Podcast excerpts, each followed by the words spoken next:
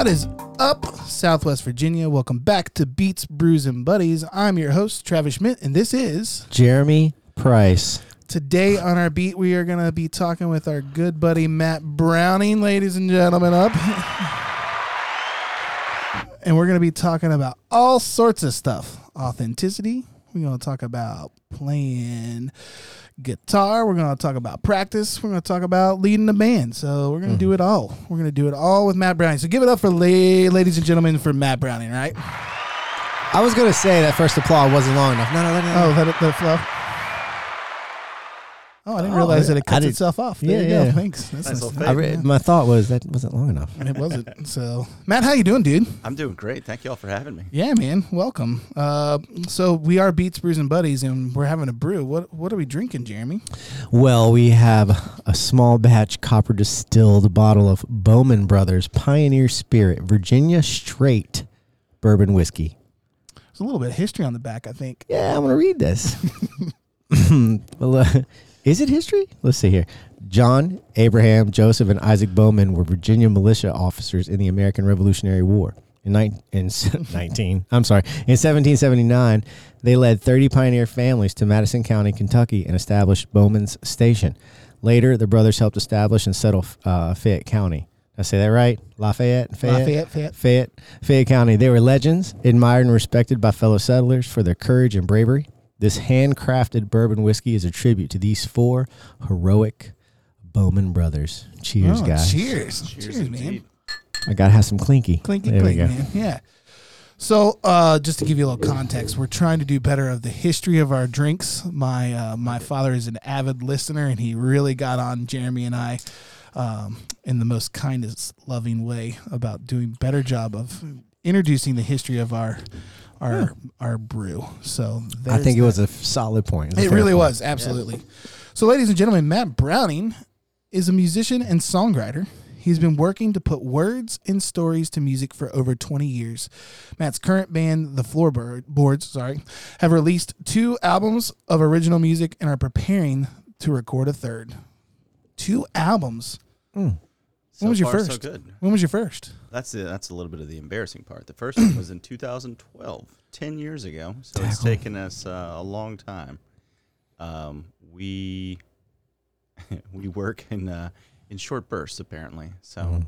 we've uh, we've gone at it a few times, and uh, I think the pandemic took a little bit of the wind out of our out of our sails. We had a bunch of stuff booked, and you know, recording time kind of ready to go, and a uh, somewhat of a rehearsal schedule. I think probably the bad thing about having a an established band is that it requires less practice at times. Yeah. Um, You so- say that's a bad thing? uh, well, it's a bad thing if you want to like uh, learn new songs and, and, and write new songs. Yeah, if you want to move forward a little Yeah. bit. I, yeah. It's me, a good thing for going and playing the gig. Yeah, if you're going to play the Yeah. gig or with your ready. family. Yeah, it's the give and take. It takes away from a lot of the like kind of heartburn of uh, of chugging through practicing so much. You know, you can just get up there and do it. Um, but as far as like creating new stuff and adding more to the to the set list makes it a little harder. So Right. Yeah. So 2012, first album. Second album. second album was 2017. So we're, we're right on track to make Yeah. three and you know one every five years. That's perfect. Hey, That's perfect. At least you're at least you're being creative and making music that you love. I mean, there's something to be said for that.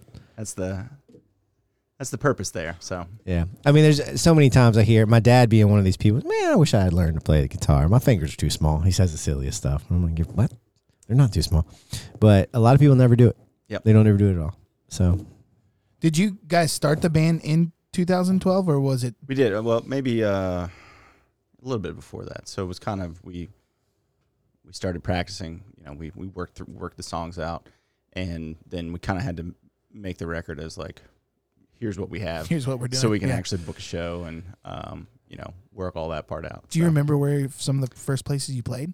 Yeah, yeah. The um, the very first place we played was at Martin's on a, like a Wednesday night, I think. Okay. Jason we gave us either a Wednesday or a Thursday, and um, it was great. We we really enjoyed it. I think we played it that weekend. We had three or four gigs. We played Martin's, Schooners, somewhere else, um, and kind of jumped into it. Actually, I, I got that wrong. The very, very first place we played, we didn't even have a band name yet, was the uh, very first Go Outside Festival. I'm not even sure if it was called that yet.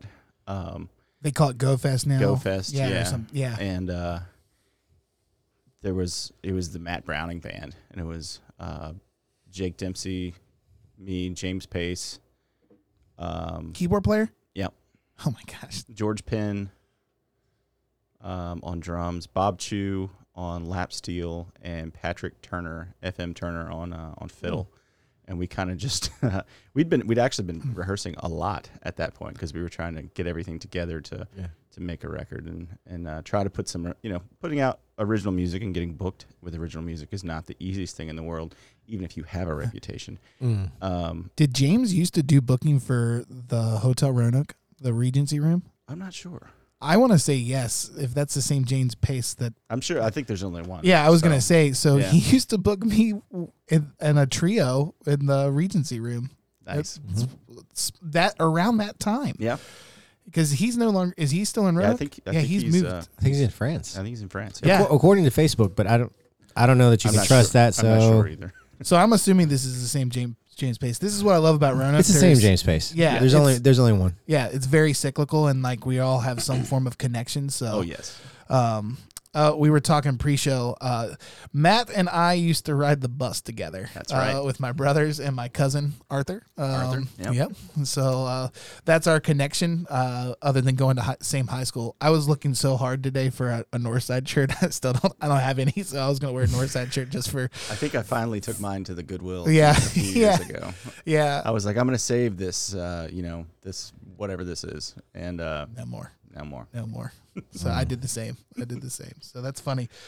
So, are you still playing at Martin's? Um, a- actually, we haven't played at Martin's in a in a while. Um, we did this thing where we got old. Um, and it's hard to play until two o'clock now. Like I got to be one hundred percent honest with everyone. Um, starting at ten o'clock and ending at two o'clock is trying to kill me. It in my- plays its toll. Yes. At least you're honoring that. I mean, that's the case even in your 20s and 30s, whether you want to admit That's it true. or not. That's true. And then it so it builds up. Yes. This stuff piles on. yes. And uh, I still have to stay out to two sometimes. Fortunately, not so much anymore. There's a lot of midnight gigs, but Yep. even those, man, if I can be in like la- yesterday we played, if I'm in by 10. Yes. Yeah. know how I'll pull No, we're- and we get- love Martins. Like we, we- Yeah. you know, we just haven't we haven't done that in a little while. Um, in you know, both a joking manner because we're getting old, and really actually because we're getting old. Mm. No, that's Yeah. funny. No, seriously, that's no. I get that, but it's like you get that eight o'clock gig and you're like done by eleven. You're like, oh Yes. yeah, now I'm Mm. that hour takedown, and you're like, okay, we're still beating the midnight hour. So Play at a Yeah. brewery from from six thirty to nine thirty. Oh. the sweet spot. perfection. Like If you if you if you've calculated your pack up time, you're getting a little older. Yes, Yeah. And That's Yes. not good or bad, but if you know what it is. if you're I calculate my pack up time, like all right, 22 minutes from the time we hit the last note, I'm in my car. there's no no thank yous, goodbyes to the audience. I'm gonna get my money. Means you're a seasoned professional.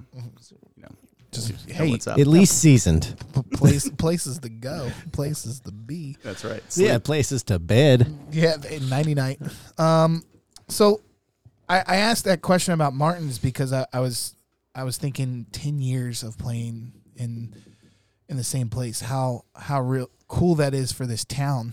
Yeah, and so um, I was in a band uh, called the Royal Greens prior to the Floorboards, and uh, Martin was kind of our home turf there too. So we had a, a relationship with um, Jason and, and the folks there, and um, yeah, we've been doing it for a, for a long time. Um, and as you guys know, um, it's changed, and there's there's lots of different, um, even you know, taking the pandemic totally out of it. Um, the Roanoke venues have changed. The you know the whole thing has uh, has changed. Martin has, has been consistent there through that. Yeah. Um, the stage has gotten better. You know, I mean, they got lights. they got and- yeah. yeah. Don't they have their own sound system there too? You just Yep. kind of Yep. plug and play. Yeah. Yep. I've actually never played there. Gotcha. So, and I'm, I mean, I'm okay with that. I, I would like to one day, but I don't, I'm not sure the style of music that I've played is, uh, pertaining to there, and there's there's obviously a, a genre that that goes well there. I love that he has out of towners though too. Yes, absolutely. So um, that's I think is real important. I know there's a lot of people from the Carolinas that have come up there and played too, and he does such a good job of um, helping the home groups too. So absolutely. I and it's it's continued to grow over the years too. Um, just like I mean, like we said about with everything, like it's a it's a stage that's grown in the um,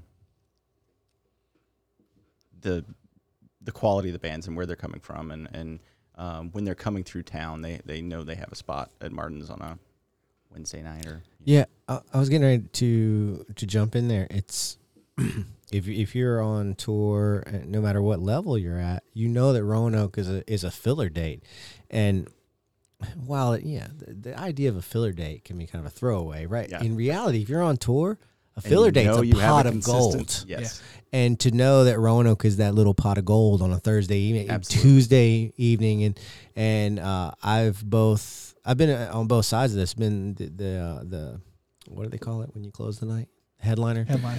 Sorry, and an opener, and um, sometimes they the, like a uh, a bigger band will be coming through, and they'll ask for a local opener just to get more people there. And we, Roanoke is always obliged. There's always somebody we can call, and there's always a venue. Yeah. So it's it's it's a pass through town at a certain level, but man, what a gold mine for those coming through. And Yeah. we I don't know if we've ever even thought about. I've never thought about it till now. So I you know I, I I think we may have mentioned it like once along a few episodes long long episodes ago, but um yeah I it's I think it's important to notate that, and I, I love the word home base. We God God rest Billy Billy's barn soul. That was that was my home base, and like it was nice great to ex- venue, it was nice to experiment there. Mhm. It's nice to have a place where you can experiment new songs and be a little bit more creative, take a little bit more leisures, and just do your thing uh, with with an audience that's you know is going to be receptive no matter what. Absolutely. Yeah. I mean that that actually is probably the the greatest place there is to play if you can find your your home base. Like So you've played all throughout Roanoke, I Mm-hmm. assume. Like, I I was gonna I was gonna even say that like the floorboards is probably one of the longer lasting groups, even though I know the iteration has has changed. But you guys have we've been around for a little while. no, they you, You yeah. really have. No, it's d- Yeah. deserving of that Yeah, for sure. really- I've, I've known the name. First off, I love the name. Thanks, man. It's been one of my one of my favorite names. I think I told Jake when he was here. yeah, you did. I said I love the name. we What a um, great name. we got a long yellow legal pad and we just wrote down words until we decided on something that sounded like it represented what we were trying to get or it sounded obtuse enough that it didn't really matter. Did you like choose like two or three different words, and you're like, okay, I like we so that floor one and I like boards. It's So just that- so Americana. That one was, and it was like we we'd already made we c- already had kind of written probably three quarters of the album, and we knew it sounded like Americana, mm-hmm. and we wanted something that was kind of on the nose, um, without being, you know, totally terrible. and the floorboard, so it, it was it was one word when it got written down. It was like the idea of the floorboard of a car or like the floorboard of a barn or Yeah, and something you're- like. Four on the floor. yeah, I, no, I love it. For me, man, it's where so like you ever jump in a lake that you didn't intend to jump into. You know what I'm talking about? Say you're out and about in my younger, I would jump in a pond or a river in a mm. heartbeat, and I would Yes. put my drawers on the floorboard, and that was something that like a Southern kid would do, right? Yes. and so when you said the floorboards, I was like, man, I have put all kinds of stuff in my floorboard. The floorboards, yeah. Because it's not that the floorboard is beneath me per se. It's just where I put stuff for now till I get to the next place I'm going. I'm, Yep. That's why I've always I've never said that. I'm glad. Yeah. That's why I love it. I think I told Jake that I liked it so much because it made me think of, uh, I, I believe it's Ed, Edgar Allan Poe and Yeah. what's underneath the floorboards. And that actually Uh, was another thing that. So we're actually going Wow. back through. you- We're going back through the exact conversation that we had when we all sat down with this yellow legal page. Like, so it was like, all right, we've narrowed them down to three or four. What do you think about this? And the idea of, of like setting something in your floorboard or like an old rusty truck floorboard or Yeah. like dancing in a barn and putting your boots down on the floorboard or uh, the beating heart under the floorboard. Love it. That those were- Love it. We're yeah. all we did it. we figured it out. Deep Yeah, up no, and it's cool. Well, but we never talked about this either. No. Never really kind of dove into the idea of what it's like to come up with a name. So It's weird. It's ha- it's hard. yeah. yeah. and the, the implication of it all, and uh, what I can say is that you guys hit the nail on the head On Thank the you. floorboard. Thank you. Yeah. And drove it into the floorboard. And drove it into. I I There's think, our clip. I bet there it is. Yeah. No, I think it's really The last cool. two minutes. It's really cool because that's what we did with our new group, Ryan and I. We Yeah. just came up with a bunch of words, but we wanted something with color. So envy is a color. So the purple, and Yep. so we we liked the word midnight, and so midnight envy. There you go, and I like like it. it. worked really really well, and it's easy to promote, right? Yeah, absolutely. So, um, man, it's neat. That's really neat. So, uh, so this next question um, comes from my little brother. I was telling you pre-show. Um, he just uh, listened to Jody Inzer's episode and was like, he was super excited that I uh, I did not have my sheet and I was very I was a little bit more relaxed and just going off the, the cuff, which I, my our audience knows that I'm not that, um, but I'm working on it. Um, and so he he was like, I really want to know what it's like for all your guests to practice. What's practice to you?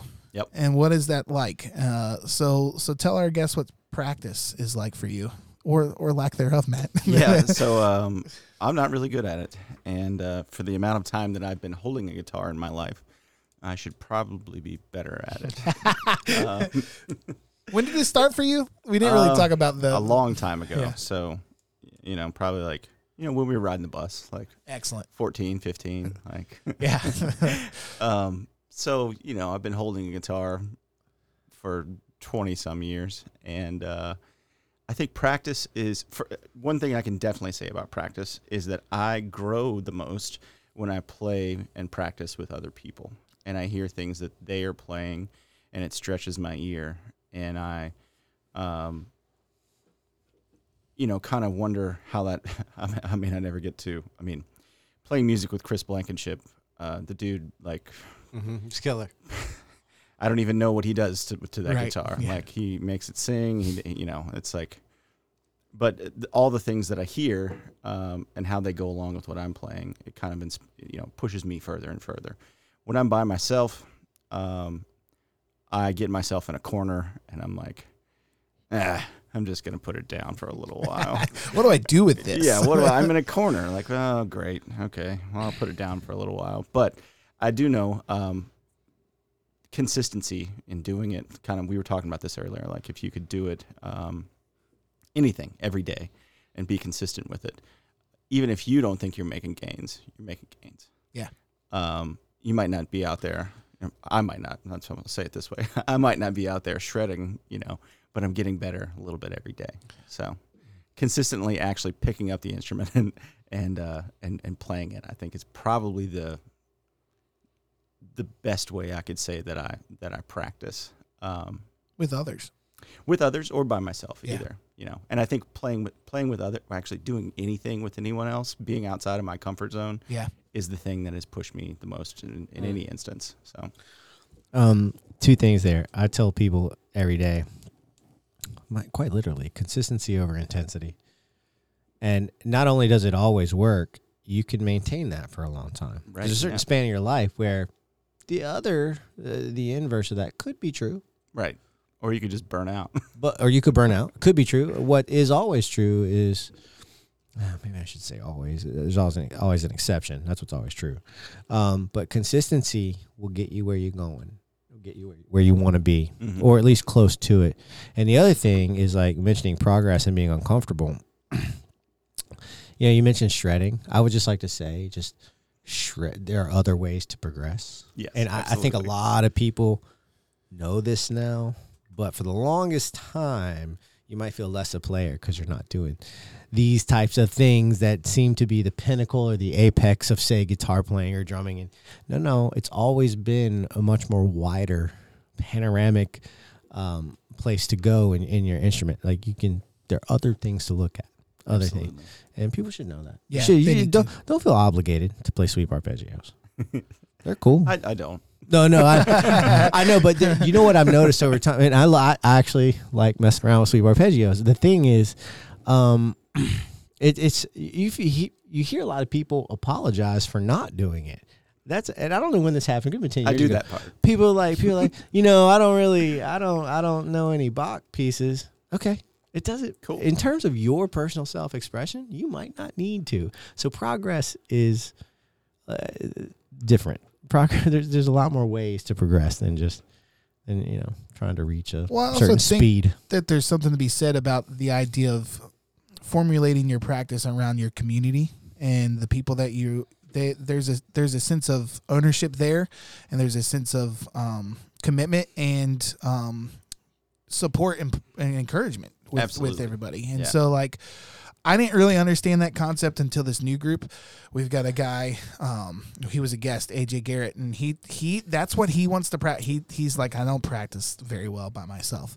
Where the rest of us, you know, not the rest of us, but most of us in the group are like, yeah, we can do it by ourselves, and like it's fine. But he's like, I need to be here. This is where I get the most, and like hearing that and understanding that perspective, it's like, okay, we need to give him more so we can be better, right? And so like, uh, I I appreciate that that um that idealism with yours where, where you're at so um what what's it like with covers versus originals for you guys now you now i know you said you played in gypsy joe was that and then that was the first band That was the first band I was ever in. Yeah. So they were an established band, and uh, northside high school band ladies and gentlemen um, I just, you know, played the bass, albeit probably badly. Um, but I stood up there with them and, and did it, you know. And and a lot of times they were like, "We want you to play this," and and I wasn't like coming up with the bass parts. You know, Josh was showing me what I should play, and, and I was trying to trying to do it to the best of my ability. But it was a really great experience as Yeah. far as playing in a band, and that same thing that we just said about like playing with other people and you're you know stretching like. Um, I wasn't comfortable doing that when I started playing with them, and they had a an, an established band, and I was like, "Wait a second, girls, come see y'all play." I'm in. I'm in. I'm in. What am I playing? yeah, that's pretty much how that went. But it was a great time, and I, I I love those guys to this day for that that time we had together. Like, that's cool now what about with with the floorboards man you we've talked a lot on here like of the almost percentages of like what's the right percentage yeah, and, and I don't know the right percentage. Um, the the weird thing to say about this is probably that I've I've never played in a band that played only cover songs. Um, oh man i've never played it well i take that back i have Wait, so you've never played in a band that played only covers? nope. Okay, cool. Um, and I don't know how that worked. Maybe just desperate. And we were just like, we're going to do it this way. And if any, if nobody comes, nobody comes. Yeah. Um, didn't care yeah. i mean there's nothing there's nothing just- wrong that's with how Yeah. we that's how we did it. Um, but we always every band, even back to Gypsy Joe, we learned cover songs to try and introduce people to our other songs, and Yeah. that's always been the like, you know, how can we um, show them what we're about based on the things that that they know, keep them, hopefully keep them entertained in between the things that mm, you know, we came up with. These, these things might not be. mm, we're not real sure. We like them. The five of us like them. yeah Um, but how can we introduce the stuff we created um, with something they already know? sure And that's kind of always been for, for you know the twenty some years that I've been doing this. Um, that's been how we I've gone about it. I don't know if it's right or not, and I don't know if it works. It's but- worked out for you. I Yeah. mean, you've been doing it for, like you said, 20 years. I mean, I had a good friend of mine uh, when I was really young. He's like, you spoon feed them your originals by serving something that they already know. Yep. Um, and I still have issues with the whole idea, but it works. Yep. And I like we were talking about authenticity uh, pre-show. Can I say pre-show? pre-show. Um, you can also come out swinging and never say I'm sorry. Yep. And the people we buy tickets for, more often than not, do that. come that. out swinging and say, did they at some point uh, previously serve some main course dinner and then spoon feed them a little, you know, a little extra? Probably. But and it's I find it really really interesting um, the times that people come up and they say, you know, what what cover song was that? And it was my song. Oh. Or they say the opposite and they say like, you know, I really like that song. Um, the one with the chorus. It's like goes like this, and I'm like, that's a Tom Petty song. Yeah. yeah. I didn't write that one. So this that's where you've been messing up. You should be like, thank you, Thank Yeah. you, thank you. Just don't say anything. Yeah, thanks. I mean, you've lasted in this town ten plus years. I mean, and you've been doing your own stuff. You're getting ready to drop a third album. I'm I'm interested in in t- in the the um the formula because of how organized I am of of where you drop those things. So I've only been in cover bands. So like for me, it's playing the right cover songs within that cover bands. I'm gonna play cover songs that I enjoy, which we're gonna do with this new iteration that we're playing now, but it's also like I need to play the party in the USA's. Right. I don't necessarily always want to. It's not my favorite, but I know that'll get the crowd. You know what I mean? I know Yeah, it'll get I the crowd going. So like the spoon And-. Honestly, I know exactly what you mean, and some nights we're better at it than we are others. You know, writing set lists is not something that any of us want to do. Um, and a lot of times we go up there with like a list of ours and theirs, and uh, we're like, Alternate. yeah, like, all right, Really? what's what's next? Uh, what do you want to do? Um, and one thing that we're constantly working on is trying to take the time out of in between songs. You know, because we if we don't have a good plan, if we don't have a set list, there's that stress where it feels like it's like. 30 minutes long, but it's actually It's only like hour. 15 seconds. And you're like, come on, we got to come up with something. We got to Mm. come up with something to play next. Um, Chris, what do you think we should play? Do a doodle. Yeah. do a doodle. do a doodle. if you don't do a doodle, I'm going to have to come up with something know. to say It- to them. well, I know. and here's- that's- go, Go ahead. ahead, no, no, go ahead, dude. um, like the doodles. Um, I so unprofessional. I'm a doodler. I but listen, what's more unpro- if if I have to choose, and this is my opinion, uh, and one of the bands I play with now, we do this a lot. It's not all the time, so when he watches this, he might whatever have an opinion. But uh, on our Thursday night gig, it's always like, all right, uh, what you want to do now? You know what's m- more unprofessional than a doodle? Silence. Nothing. Yeah. So I'm a doodle. What I do now is play a bossa nova while he decides. In my head, I'm singing a Jeopardy theme song to a to a Brazilian groove. and that's what I'm, I'm doing. He's like, "All right, what you want to do?" And I'm like, "We got plenty of time because I'm playing a bossa nova." Right, and that's just I don't know that that works the way I intend, but I'm gonna doodle. And we so the it, the the space in between songs, if you really want to move forward, and I fully believe this, and I kind of wish it were different. They need to be re- rehearsed as well. Yes. They need to be rehearsed. I mean, you know, I love just like daily planning. If I get a moment free, because I, you know, I'm, I'm a hustler. I do like five, six different things. If I get a free, a free moment, man, I sit down. right? but if you want to get the most out of your day and be efficient, you got to rehearse the space in between. And so I, you know, I have to plug in family time. So I'm, I make that correlation. This is a correlation idea right here, but we got to rehearse them. Even if it's just chunks, take four songs that you like the way they flow together, and then write in how you're going to talk with the crowd. Yep. And I would say again, if you come to those silent points, have a conversation with the crowd that is as authentic as you can possibly be. But yeah, doodles are That's unprofessional. another. Uh, so uh, when you were, um, uh, yeah, I know you're supposed to be asking me the questions, but Go ahead. when you were, uh, you know, Flip the script. I love it. a front man, um, when you when you talk to the crowd, did it start to feel not authentic because you'd rehearse? This that's my problem. Uh, Yeah, personally, it I'm did. like, so like for in House of Schmidt, we had house socials. So my other, I like made my other guy do Yeah. socials, and like it was placed perfectly within like every five songs. Yep. Um, and we worked on um transitions between those songs, and then that was our break. Yep. So it was nice. So it it was planned out, and it did. Uh, it did sort of lose its authenticity because I know that I am my most nervous at that point where I have to say something, Yep. and I because I don't know what to say, and I'm not good with words, so I don't know why I'm really doing a podcast. In all honesty, like I, words are my not my friend, but um, it's it's it's they're very difficult for me because I, I will just be like, uh, I said I said doodle just a minute ago, and I meant noodle, like noodle. You noodle on a guitar, you don't doodle on a guitar. Well, you doodle on the drums. you doodle on the drums. So I was like, so words are hard for me. So I, it, it's very difficult. I will say, um, if I'm doing something like a benefit concert or whatever, it is it's much easier because Yes. I have uh or if I'm opening up for a group, I have something I have a goal to, and a, something to talk about. Yeah. I'm right there with you, man. but other other than that, nope. Yeah. Don't. and if you're fronting a band, you, you feel that weight a little a little more. It's Yeah. called the weight. The weight. You're like, all right, and it, it it can be W A I T, or it could be the weight, right? Um, Some people do it really, really well. Uh, I will say JD Suffin does it really well in this town. Uh, I'll also say the Jared Stout, uh, Mm-hmm. he does it really, really well.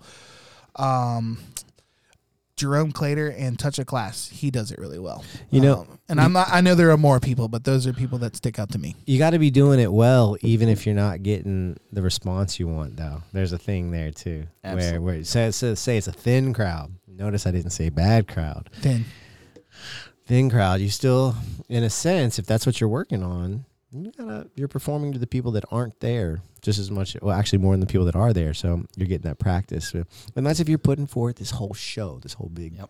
performance idea. Um, I'm all for the authenticity. I don't mind the silence if it looks real, right? If your music is banging, yeah, they'll wait. It doesn't mean you got to be a jerk. I'm not talking about Axl Rose waiting. Yeah. I'm right. talking about let's get. uh, this- I'm talking about a huddle. Then then you're on stage and it looks more like a all right group huddle. What do you want to do? No, you're not feeling it. You're, you need to warm up a little more for that. Okay, when not today. All right, got you. All right, let's do something. Because then then they're on your side in a way, and that's where authenticity will get you. It brings them in a little bit more. So are Both ways work. are you a Dave Matthews fan? Did you grow up liking Dave I, Matthews? I, I grew up as a Dave Matthews Okay, fan. so- Can't say I've listened to a lot of Dave Matthews recently. But So I I remember that about you. Yeah. I remember us probably talking on the bus because Yeah. that's what I'll probably all I listen to. I and I'm trying to parallel this.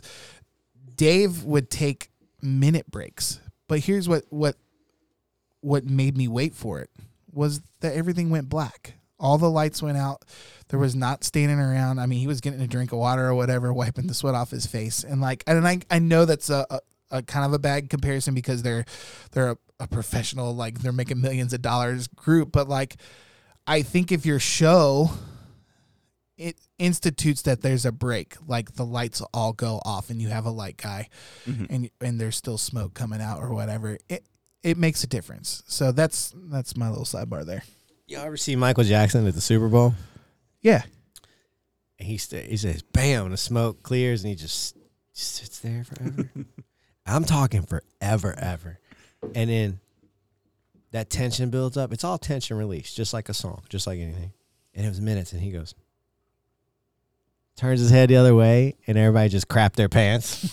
like Michael Jackson turned his chin. and like 30 seconds of the Super Bowl costs, you know, millions of dollars. Yeah. And he's just standing up there chilling. Yeah. you know, once you get to a point, I guess that's more tension release. Anyway, it's all these are all things that we we consider No. musicians out here in this little musical town we live in. Well, along the same vein of being a leader, um, what are what are your expectations on stage? What are your expectations off stage? Like, how do you how do you communicate with your group? Like, Yeah. So um, I think the Do you consider yourself a leader because you're the front man? That's a They- good question, They can too. be. so You, there's kind of it goes a it goes a couple ways. I am the are you about to offend your band? the business li- maybe, but I don't think so. we do a pretty good job of uh, like you do that and I do this. Like we're Yeah. we're really like Delegating. we're good at that Yeah. and like I, those are the guys that i trust to do exactly what they do and um, i'm not the musical leader in my band um, i come up with the words and i sing them to the people um, but chris is the is the is the band leader um, The MD. he's i mean he's on top of it like oh yeah, he's great. like he's and he's got those ideas too like he's got and and everybody is the master of, of what they're doing i'm probably the the business leader Okay. like i'm you know organize everyone and herd the, herd the cats they probably won't like that but they know they know what i mean we're all cats musicians are all are all cats Yeah. like Yeah, we're, I mean, uh, we- we've been called cats for right yeah hundred years. Yeah. jazz cat. I had seven of them. it's difficult. I mean, I mean, we're all like, I don't even know the right way to say it. Like, we don't do this because we're, um, we want structure, but we don't want so much structure that it smothers us. It's not fun. Uh, yeah, You're, you're you're you're yeah. When it not doesn't become fun, it's not it's not worth it, right? and musicians are kind of like they tend to be you know a little bit uh, a little bit away from center. They're not the people No. that are you know? It's hard to it's hard to keep everyone's schedule together is what i'm getting at. Like Amen it's hard to that, to brother. staying staying organized is is difficult for having everyone's calendar. You know someone calls and they're like we want you guys on this day. And you're like calendar's open let's do it. And then um like two days later someone's like can't do that day uh, and then you're calling somebody back like you gave us this really good deal this good gig and can we change it please And so and so's getting a colonoscopy. we're, I not, mean, we're not that old yet do you do you feel when that when that happens? Do you? I mean, I, I've had two. Uh, I digress, but um um, so w- do you feel like your heart sinking a little bit when that happens? Oh, So I don't love telling people no in general. Uh, just I'm a I'm a maybe kind of guy, and maybe probably means no. Um, I like that. and I like I like making plans, and I like being organized, and I like having uh, it all. You know, your your organization puts me to shame. I'm not organized like you're organized, but I like having it all planned out, and I like not going back on our word, and I like you know Yeah. everything to kind of work. yeah. And I don't like having to go back and say like, "Ah, I messed this up." Um, Yeah. and I think it I think it probably happens more than not in booking shows. Like um, things happen, life is happening. It's not it's not just musicians. Like yeah, things happen. Um, they'll find another. I don't love. I don't love that. Yeah. I like to be consistent. I like to show up on time. You know, I like yeah, um, I I feel that if we're gonna get to keep doing this work, that we got to do it the the right way. We got to be super. no, we've talked a professional lot it. about the Like, proper way of showing up on time. Yeah. Yeah. I mean that'll get you far. You always got to tell musicians like you know like thirty or forty five minutes before the actual time. So yeah, oh yeah. Mm, there's that.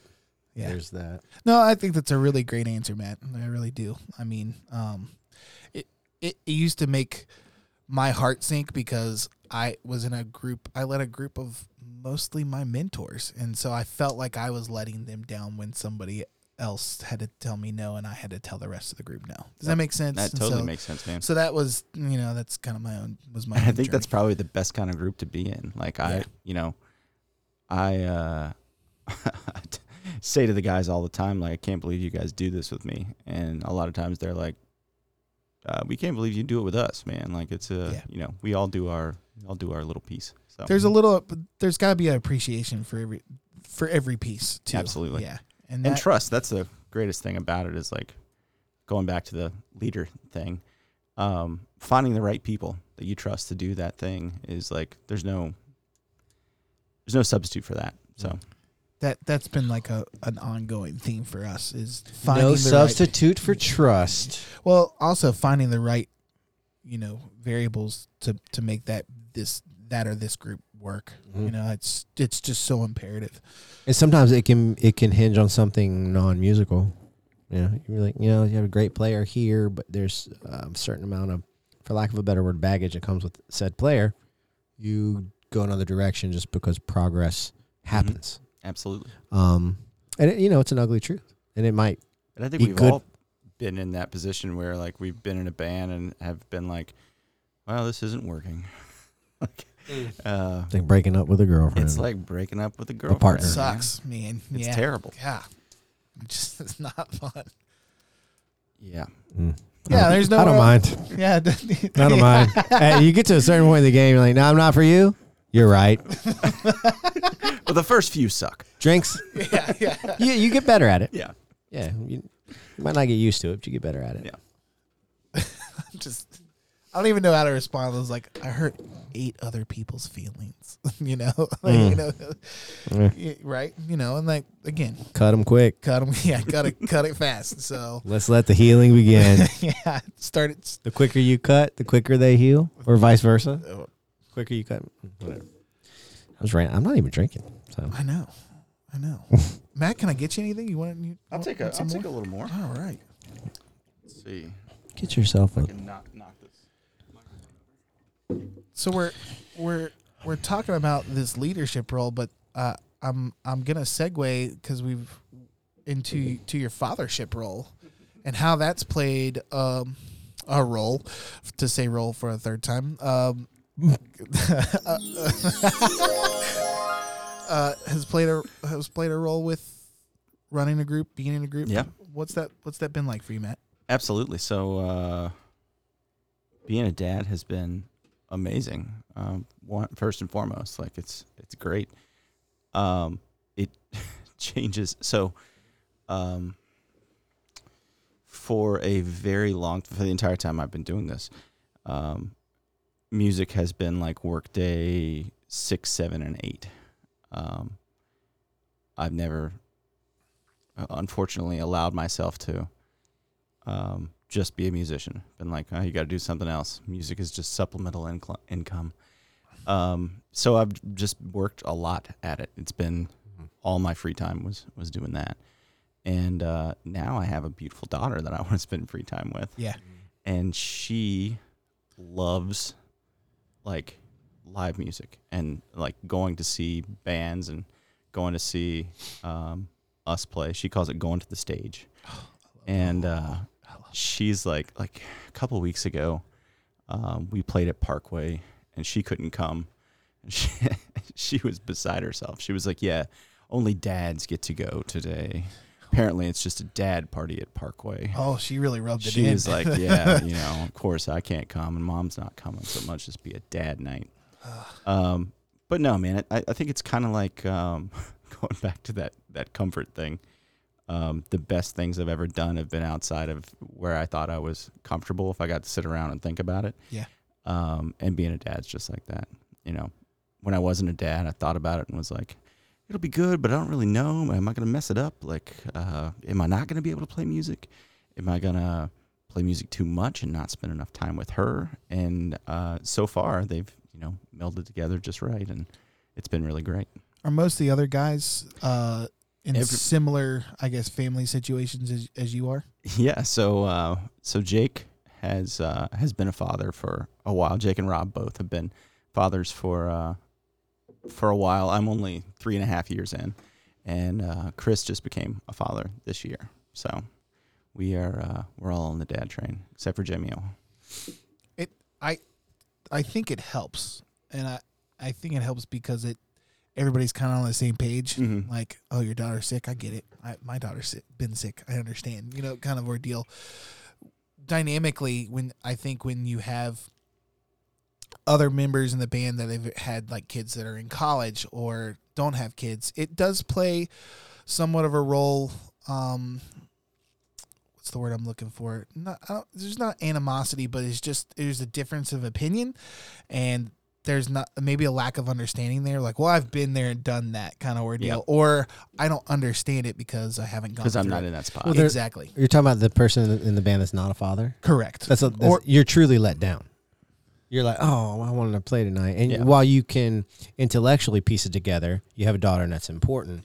You can't necessarily come from the yeah. heartfelt place. So, what it is to put all your your needs and desires aside for this little thing that you're bringing up, and for if you haven't felt that, it's not that you can't intellectualize it. You get the logic of it. You Yeah, you understand logic, why. But when it happens, it's kind of like falling in love. Right. You, not, you know, we we all fall in love our first time, and we a lot of us do stupid things when we do that, right? And then fast forward, we have a kid, and we just realize our place a little more. We're a little, more, a little more firmly planted in what our responsibilities are. So, any dad that's also done that, or any person that has a kid, they're like, "Hey, okay, cool, I get it. yes. You get it a little bit easier, and that's you know." Did that help, or did that make it worse? No, it did. It, it helped. I, I was I often obviously think to to my experience with House of Schmidt. You know, I had several guys that kids were going to college or in their high school, so they wanted to play more, and mm-hmm. understandably so. I get that. Yeah. I just had a newborn at the end of House of Schmidt, so for me, I was like, I want to be home, and, and and for those that didn't know, I I almost lost Victoria in in the hospital, so like, I wanted to be home e- even more, and then it was 2020 and COVID hit, so like, I didn't want to go out, like I. Yeah. I everybody wanted to play, but I didn't, and like that was a big part of it. And I know that my feelings and how I felt in those moments uh, ended that group, and you know I I'm I'm fully aware of that now, and I'm f- fully okay with that now. It's uh, it's just cool reflecting on it and seeing that, and it's nice talking to other people, and it's like you've been through it too, Yep. uh, and you guys feel it, um, and they feel it. So um, it's nice to have that feeling, in a sense. Yeah, absolutely, and th- and that's actually the pandemic. Um, it c- plays right into that because, um, I didn't want to go any. My my daughter was uh like getting ready to walk when the pandemic happened, and I was like, you know, we're gonna go home for two weeks or whatever they said, and I was like, she's gonna walk in the next two weeks. It's gonna be awesome, and then we were home for like ever. Um, Yeah. and there were a lot of folks, um, even in, in my band, that we we had differing opinions on uh, on gigging during that time, um, and we lost some ground because of it. Um, you know, we're competing with schedules now of, of folks that were that wanted to play during that time, Yeah. and now we're you know they've they've got a, a calendar going, and um, I'm trying to book around that calendar, and I, I get it. I'm not I'm not upset about it, but I think it, it, that plays into the family dynamic a little bit too. It So, does. It really does. No, it definitely changed things for a lot of groups around here. So, um, well, you you were talking. You said the word supplemental just a minute ago. ago. Um, what what's your what's your day job if you don't mind sharing? Yeah, I'm. Um, I work for a company that does energy management, like building automation systems, um, and I'm the director of an analytics team. Um, which, funny enough, is a lot like playing music. It's just nowhere near as fun. um, you get to we we, we turn data, um, cool data, s- sustainability data, you know, building data into uh, actionable things, and we're we're trying to kind of do the same thing with music. Turn turn numbers and sequences into something pretty. It's the same thing we're doing with data, um, and we're doing it to to hopefully um, save energy across uh, in a kind of um, incremental way. So you know, saving a little bit at one building doesn't matter as much as saving a little bit at that same building, but there are three thousand of them. So that's kind of what we're we're uh, trying to do as a whole. I like that metaphor, that number too. metaphor. Yeah, Yeah. Numbers and sequences. yeah. It's, it's similar. Yeah, it yeah. uh, make them pretty. Make Paint- them pretty. Paint a picture. yeah. so so music is is strictly supplemental in that sense because you have I mean you have family feed and Yep, like- and I never set out for music to be. So I think I, if I had it my way, or maybe if I had more, um, uh, for lack of a better word, we'll call it uh, confidence in planning at a certain pa- certain point in my life, um, or if someone had said to me like, "You're gonna get old and you're gonna get bills, and you should go do this before you have." Before you're old and you have bills, and, and build this thing, and there's nothing wrong with building this thing, and doesn't make you a degenerate. yeah and no one told me the opposite of that. I think I built that up in my head a long time ago. I was told the opposite of that. yeah, Yeah, and and if I wasn't, was I was told, but I, it was often implied. I felt like it was. I feel like it was, uh, to a certain extent, implied in a, not not by my parents necessarily, but just kind of by society. Like you're not going to be a basketball player, and you're not going to be a professional musician. Yeah, Yeah. Uh, just the chances are low, right? Well, people misunderstand what a professional musician actually is. Absolutely, yes. Um, you know, it's you don't hear professional famous person, Right. right? that comes after a certain amount of Yes. work work and notoriety and and what have you. And But you can be a professional musician and no one know who you are. And when I figured that out, I started busting my ass. but you're Like, still a professional. practice. That means Yeah. you're that means you're making a living, and you can you can be a, a grown up. Yeah. And I there was a long time in my life where I didn't think that was um, possible. hmm and um, so I kept the things separate. And I, um, you know, probably uh, regret that in my. do you think it's feasible in this area yes, I do. I mean, I That's a quick yes. I see I see people do it. I see think people doing it. I think it, it depends on uh, what your level of feasible is. You know what you what you want out of it. Um, I I, also know that we have we, we could use more musicians. Like a lot of the bands are um, th- there are a lot of musicians here, and there's a lot of great talent. But when you actually look at the number of bands and the number of venues and the number of things happening, there's a lot of spillover into every, you know like Um, It's incestuous. it's very incestuous. It's super incestuous. And I was talking to my friend um, Rachel Hester Kingery the other day. Um, she moved to Salem from from Nashville. She's married to Andrew Kingery, and um, Rachel played like on Broadway um, for years and years. Her dad was in the um, was a fiddle player Grand Ole Opry. Played on like Alabama records, um, and she was like, "I love Roanoke. I love gigging in Roanoke. The only thing I don't like about Roanoke is if my bass player is out, I like don't have anybody to call. Like I, it used to be I had like my first tier was ten people in Nashville, and she was like in Roanoke. I like know people, but they probably already have gigs. Oh right, I So- see what you're saying. So so we auto- automatically have to say no to that gig because we can't find a replacement. yes, Man, I've never thought of it that way, but that's that's very true. yeah. At least I think I would agree with you on that. I mean, it happens with with us when we're. Book- I mean, what I was saying about the kind of the pandemic and and booking based on um, on calendars. You know, if Jake has something on the calendar before the date comes up, we're not doing whatever whatever they asked the floorboards to do because Jake's already got that date on the calendar. Yeah. So I saw where you were going with that, and I didn't understand it until the end. And now I I don't know if I fully agree because I could probably introduce this person to a couple yeah. of bass players. And yeah, and, and, and Not that they want to start That's the great thing about this podcast, yeah, though, yeah, right? yeah. Yeah. Um, and hopefully, you know, No, I mean it flourishes even more. Yeah. But so I didn't get it. And I'm like, oh, okay, yeah, you're right. We could use more musicians, believe it or not, no, it really could. I And- mean, and clubs, and Well, breweries. well, that's the thing is that And I don't know if that's no, true. that they. Well, I was going to circle back to part of my first question. Um, are there any places here in Roanoke that you haven't played that you want to? So I that keeps changing. You know, like I feel like we've played we've played so many places that I didn't even know existed. Um, we played at the Grandin Theater a couple months ago, and I loved it. I want to play there again. Like I didn't know they had. I didn't know anybody was doing music at the Grandin Theater. Me either. Now, And now I'm jelly roll. It was awesome. Yeah.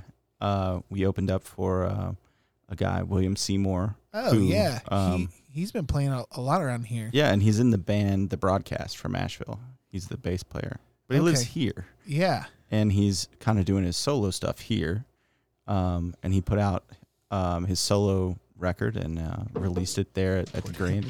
put him on my list. Yeah. paper airplane. And and we opened up for him, and it was it was awesome. Sound was great. Like I'd never seen the inside of the, that room at the Grandin with the lights even like kind of on, and it's beautiful Right, in there right. because you go in Super there and high ceilings. Which you is watch nice. a movie, you don't pay Yeah. attention to like what the decorations look like. Unless the movie's awful. Right. Yeah. I'm kidding.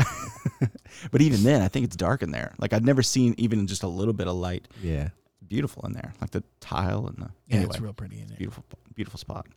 Um, I don't know that there are places that we know about that we're like, you know, we we want to go play. Um, but I love the fact that it keeps evolving. Mhm. Like ten years ago, if I if we'd had this conversation and I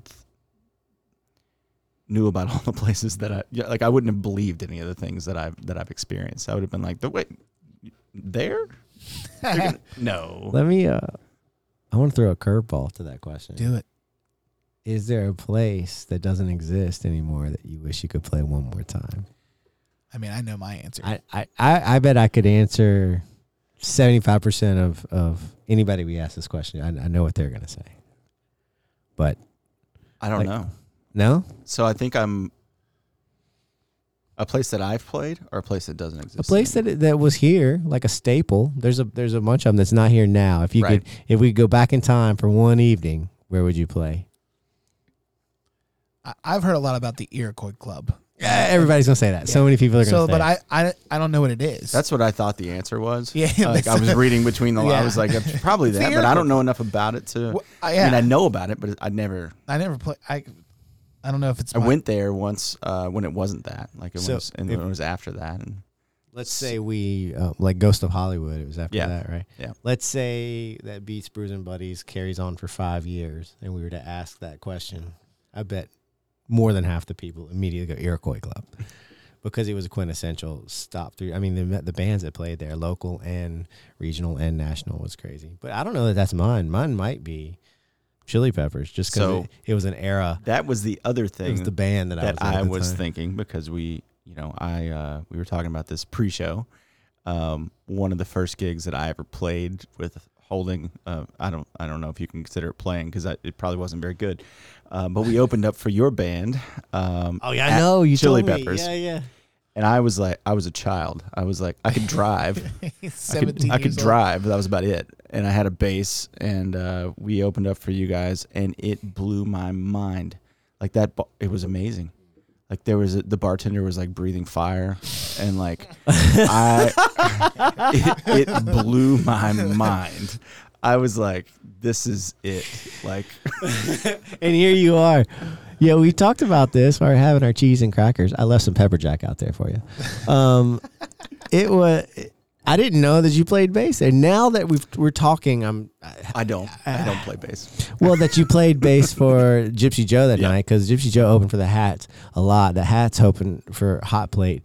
That was an era, and I would pick Chili Peppers just for that era. It wasn't really about Chili Peppers, so there's, that's the correlation. But um, that was a special night for you because that might have been the night you decided subconsciously that you wanted to be on stage. It, it it had a lot to do. I mean, it's it's there in the Rolodex of the. It's it's there. Yeah, It's I remember that night because we only, pl- I think we only played there once. It may have been twice, but I remember one night, and it had to have been that night because I, I remember fire, yes, and I remember girls, yes. and I remember drums. I mean, that's basically my life right there. I'm kidding. no, but that's crazy. That so you come onto the podcast, and, and I, I, we were talking about the floorboards, we've had Jake on already, and so to see some of these things, these correlations hooking up, you know, live in front of the podcast is great. That's why we're doing it. It's really I'm cool. like, dude, it's really. Cool. I didn't know. I had no idea. It was a long time ago. More of this. It was a real long time. I never. I never went. I don't, I don't even know what you guys are talking about, but I'm like super excited. I want to go there. Let's go Club- back in time. Club Cobalt. I, is it an MRI place now I or think something? so I drive down Franklin Road and I'm like, Well, if you want to go, you got to hurt something. I don't know which I don't know which building it is. I can't even remember. Uh, it was a I know it oddly was near like Long John Silver's maybe. it was no, it was on Franklin, and whether that's the building the MRI is happening, or it's real close to the building, Yeah. or it got torn down. I can't tell that you either. Go over there and buy a Jeep, maybe. Um, hmm, Burger King across the street. Yeah. Yeah, let's go see. Oh man. All right, we're done. Yeah. no, We're that was that was a cool going on a trip. So, well, Matt, this is the portion of our uh, conversation where we go to the buddy gauntlet.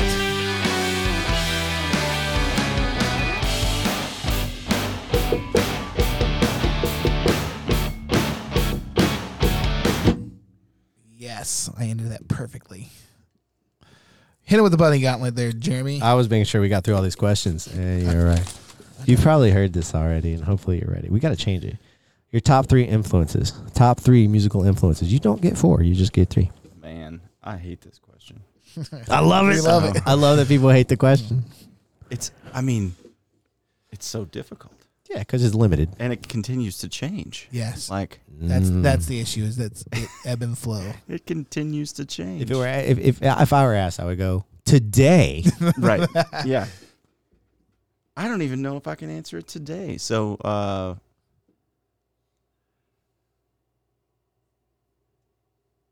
top three influences on my musical career. So these are probably they probably should be musicians, but I I don't think they they are necessarily. Um, and this is probably wrong. So if anyone quotes me on this, it'll change tomorrow. I'm so I'm so tense. I want to know. The uh, top What's he gonna say? Fired girls and drums. I mean, shit. Not drums, but Girls can be a Girl- musical influence. I know. I mean, if we're talking about the whole reason of ever doing this, it's definitely girls. Um, atten- attention is probably uh, attention's not the right way to say it. Um, I really like writing songs, and and and not just the act of writing the song, but the way that words work together, and the way that words and music work together to paint something that you could have felt without that. but you didn't. Mm. That is, I don't know if that's an influence, but anyone that that can successfully do that, I want to do. Like I, I I'm envious of. I, I study them, um, and sometimes I mean, that was your bio. That was literally your bio. Storytelling. And I mean, I, I- I like the way that words go together, and I don't just like the way that words go together. I like so like I'm never ever gonna write a novel. It's it seems like it seems impossible. Too much work, too many words, too much. but a four minute song, But baby. a four minute song, paint that picture. Um, the like, way the phrasing works, that's that's my and probably all of my influences for doing this at all have to do with other people that I've seen do that and some feeling in my chest that uh, that I can't explain, and the fact that I've never seen anything that seems more like magic than playing music with other people. Like it's like you're creating something that's breathing, you're not talking about it. You're not like, and like the connection that you have with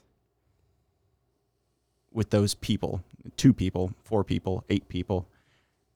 It's like you're creating Frankenstein on stage, and, and like you're. And I think everybody probably thinks that they're the one that that, you know, I, I missed that one part. Like, no, you didn't. I didn't hear it Mhm. but what am I what am I getting at here? It's magic, man. Like the whole thing is magic. And the first time I ever did it, I was like, I want to keep doing this. I'm oh. writing down making magic. It's Well, the only thing. like, it's the only thing that ever felt magical like that. I Other don't, than I don't know that he's answered, but I think I didn't you- answer the question. I think you've answered the first two though. I didn't answer the 'Cause question. it He could said make- girls. Girls, Well, so I, it sounded like girls, words, and melody, but you didn't say melody. Girls, words. I'm real bad at melody. sound. Is a problem. Girls, words. I'm constantly working at melody, working to, to improve at melody. So phrasing and words and the way they work with music, I'm obsessed. Yeah. Like, um, I mean, uh, yeah, we'll go with girls, words, and, and melody. Okay, I, I, I'm not trying to put words in your mouth. I like would it. never. But then you know the next question is your top non-musical inf- influence, and, and what that is is something that's not musical that influences your music. And Hmm. you said magic. That's a, that, I mean that can be your answer. It's funny, but uh, I, I've never thought of myself as one who was into magic. Um, Here's your cards. yeah, right. Like, no, it, that always seemed like, um, but just like the the, uh, the underlying anything that you can't explain, like you're like it's a feeling, like Oh, the unexplainable. I like. Yeah. ca- Anything emotions, like it, the ability to, um, and I I don't necessarily think I do this, uh, but I like it when people when when I experience it, like you're not feeling anything or you're feeling way too much of something and you hear a song and it works like it either like gets something out of you or it, or it uh, confirms something that's inside you uh, and you're like "Ah, that's it like uh, Well, it helps you express something that you have Right. difficulty expressing otherwise, or you don't spre- express as well as you could otherwise. I mean, that's why I love music. There's this. Um, I like that you haven't mentioned a person. Obviously, I was just gonna say that. like, people are i mean it's this is so ep- difficult This is episode 17. You're the first guest to have given us three solid influences that were not musical artist. nullifying question number two in a way, but you um, music doesn't have to be. So it's implied that certain players mold us, right? You have guitar players that like Eddie Van Halen. And then you know the the classic uh, t- top twenty that everybody says the dude from Pink Floyd or whatever, and you hear it in their styles, and that's what we're here talking about. When it comes to music, like it's it's art, and your influences can absolutely be getting attention from girls. and will you listen to another player that wrote a song that you like and play it back? Maybe, uh, but it doesn't have to be another person. Like you don't have to get so enthralled with other players that it all comes from what other players did for you. You're actually saying the very same thing that inspired those players is what's inspiring you. They, you know, that sounds big Yeah. Sound- that sounds bigger than what i was able to say but well, it's just, I mean, you, there's a feeling, yeah and you watch other people harness these their emotions through sound, and you're like, I want to do that too. I And you, that- you bypass the messenger at that point, and I that's remember- totally okay. um, sitting in the Northside High School auditorium watching Gypsy Joe long before I was ever in the band, and going, I want to do that. Yeah, Me, me too. No, I'm. That was one of the first groups I ever saw live, and like I, I, I listened to music, but I didn't really. We we grew up. I wouldn't How am I going to phrase this? But I, I don't want to say we were like closed doored and and sh- shoveled off. My parents didn't do that. It was we just didn't listen to a lot of music. They listened to a lot of music, and we listened to their stuff. But I didn't have my own identity. You of weren't what going out. music and- was. Yeah, and I get that. so, uh, so like that was really cool. It was like, oh man, I play in the drum line with that guy. That's cool. Oh, then we're going to a talent show, and my drum instructor is playing on stage with some of the guys from Drumline, and they're doing stomp stuff. And I'm like, oh, that's really cool, you know. And so you see those those people that influence you, and you. Uh, and they're entertaining you, and you're like, and it just it, you get a little jealous, a little, Yeah. yeah. That's a good jealous feeling. It's a very good jealous feeling.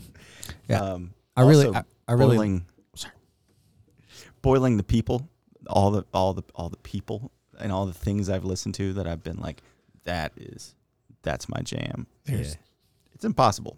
yeah. It's not possible. Like Well, that's the nature of the question: is to expose that it's not possible and watch people struggle. And um, I don't have to answer these, which I'm glad. yeah. Um, but it, That's I what mean, we have nobody has to answer. So thanks for coming Yeah. and answering the question. But I, I really like. I, I've noticed more and more lately. I've reconnected with. I don't necessarily need any more influences or people to look up to. Like I've looked up to a lot of folks, and I'm thankful for them. Uh, there's something to be said for just appreciating an art form and diving in yourself, and not necessarily. And you could argue that you could say that's impossible you know you like this band a lot and they're going to influence and that's the case but if you're not coming at it from that direction every morning you might we get we might get a, a little more matt out and then rather than matt who used to love the dave matthews band you know what i mean you got then- you sometimes you have to create space with music i don't want to hear anything because i don't want an influence you know Absolutely. i've learned to play whether it's good or not is debatable right i've learned this i've spent time I want to take a break. We were talking about wind earlier. This is for another episode. Like one of one of my non-practice practices is wind. All the windows down, and that's drowning out Everything. The horse that's in my head all the time. Anyway, the horse Schmidt. the horse Schmidt, and then and then like leave making some room for something to come through. That anyway. No, I. I'm repeating myself. that. I've also um, really loved bands that evolved to not be something I like that much anymore. So Mm. Oh well, this leads us to our next question. well, kind of. One opinion for you that that you just took a 180 on. Um, I think for, well, I was gonna say I think for music for this one, but probably for, for everything. It might not be a full 180, but I've definitely learned from this opinion. Um, I used to think that if you just work the hardest, you would win. Mm. Um, I would, man. I drove the van. I, I made, I, I designed the merch. I booked the shows. I carried the PA, Mm. and I was like, Like my shoulders are dropping just hearing you if say. Go I ahead. just if I just keep working, if I just keep my head up and keep working, it's going to all work. Mm. And um, that's not that's not It's exactly always a how reality. things work. You Yeah. know, like it's good to have uh, you know a good work ethic. a good right? work ethic, but but just uh, working and working and working actually just makes you tired. It I think when, I, I I always take notes because I'm trying to learn, and I'm paraphrasing what you just said. So I'm actually putting breathing my take into it. But that you can do it all, right? You, you can't do it all. And when you're it young, you can fool yourself. Exactly. there's always going to be someone who pulled it off, right? You're going to make some enemies while you're doing it because you can become a control freak, you can become a workaholic. I've only recently learned that you must hand responsibility out. Delegation is important for a lot of different reasons. Well, Like, that's what you've talked about this entire time. You're the group that you're with now and the happiness that you experience with them. It's because they each have a role, and those roles are defined, and you you trust and respect that, and they respect and trust that too. And so that's what makes it work. and it's taken uh, you know growing up to get there. So There's um there's a, a country singer out. Um, his name's Chase Rice, and he wrote a big hit a while back. And I know somebody that worked for his team for a while, and he was known to say this. I think he's got a company called Head Down Eyes Up. It's a clothing company, and he made some money with the tune, and maybe maybe he's done more. I don't I don't keep up with him, but uh, he was like a football player. He was going to be a football player, and he decided he wanted to play music. And I'm sure I'm missing a lot of key points here, but he ultimately said he knew he wasn't the greatest musician um, or songwriter, but he knew that he could work the hardest. So it is, there is a path there, yeah, but there's it's a fine line and a delicate balance of learning when to work that hard and when not to work that hard. And I can personally say I'm still working on it. No, no, I don't think to our younger listeners that Matt's saying don't work hard. He's saying find a balance. absolutely, and one hundred percent. Um, Mm. Don't just like you don't have to be in control of everything. Yeah, Mm. No, I, like, I I get that. you don't have to be in control of everything. Wait a minute, what? He likes to have his hands Yeah, he's getting that. He's getting, he's, every day is a, Are we listening to a song? yeah, you want to set up this song for us there, there, Matt? Yeah, absolutely. So uh, this song is called "Borrowed Moon," and it's from our album entitled "Borrowed Moon." And uh, this is one that kind of, kind of envelops what we were saying about Chris being the the musical leader, and and uh, this is one that. I, um, I wrote the words, and I kind of had this idea of, of the, the melody and how it went. And Chris and I got together and, and worked on it, and it continued to invol- evolve into into kind of what it is. And this is one that we, you know, we're proud of, kind of the uh, musicianship side of it and how the band came together and played, and also proud of like the the story and the you know painting a picture with words. Matt, thanks for coming on yeah, Beats Brews really and Buddies. appreciate you, dude. Thank you sharing guys your so story. much for having me. Yeah, man. It's been a good time.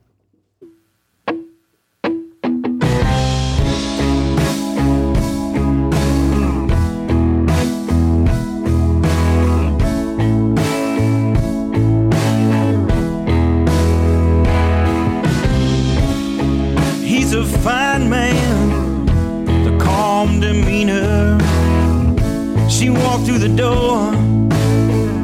He stood up to meet her, and I watched them there from across that room. Whatever she said, it must have been too soon. She said, All my sins got sins of their own. I got a wife and a family at home. I shouldn't come see you alone. Safe to say they had my attention. I drained my glass. She pulled back her hair, sat there surprised. She took a long breath, fought tears from her eyes.